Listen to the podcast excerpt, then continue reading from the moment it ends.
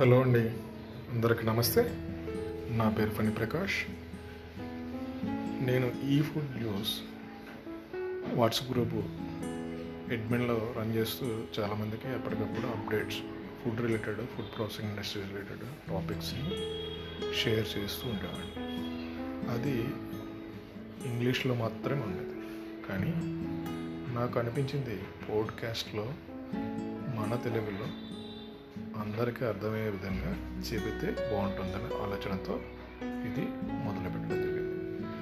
ఈ ఫుడ్ న్యూస్ని ఇప్పుడు తెలుగులో మీకు పాడ్కాస్ట్ రూపంలో అందించబడుతుంది.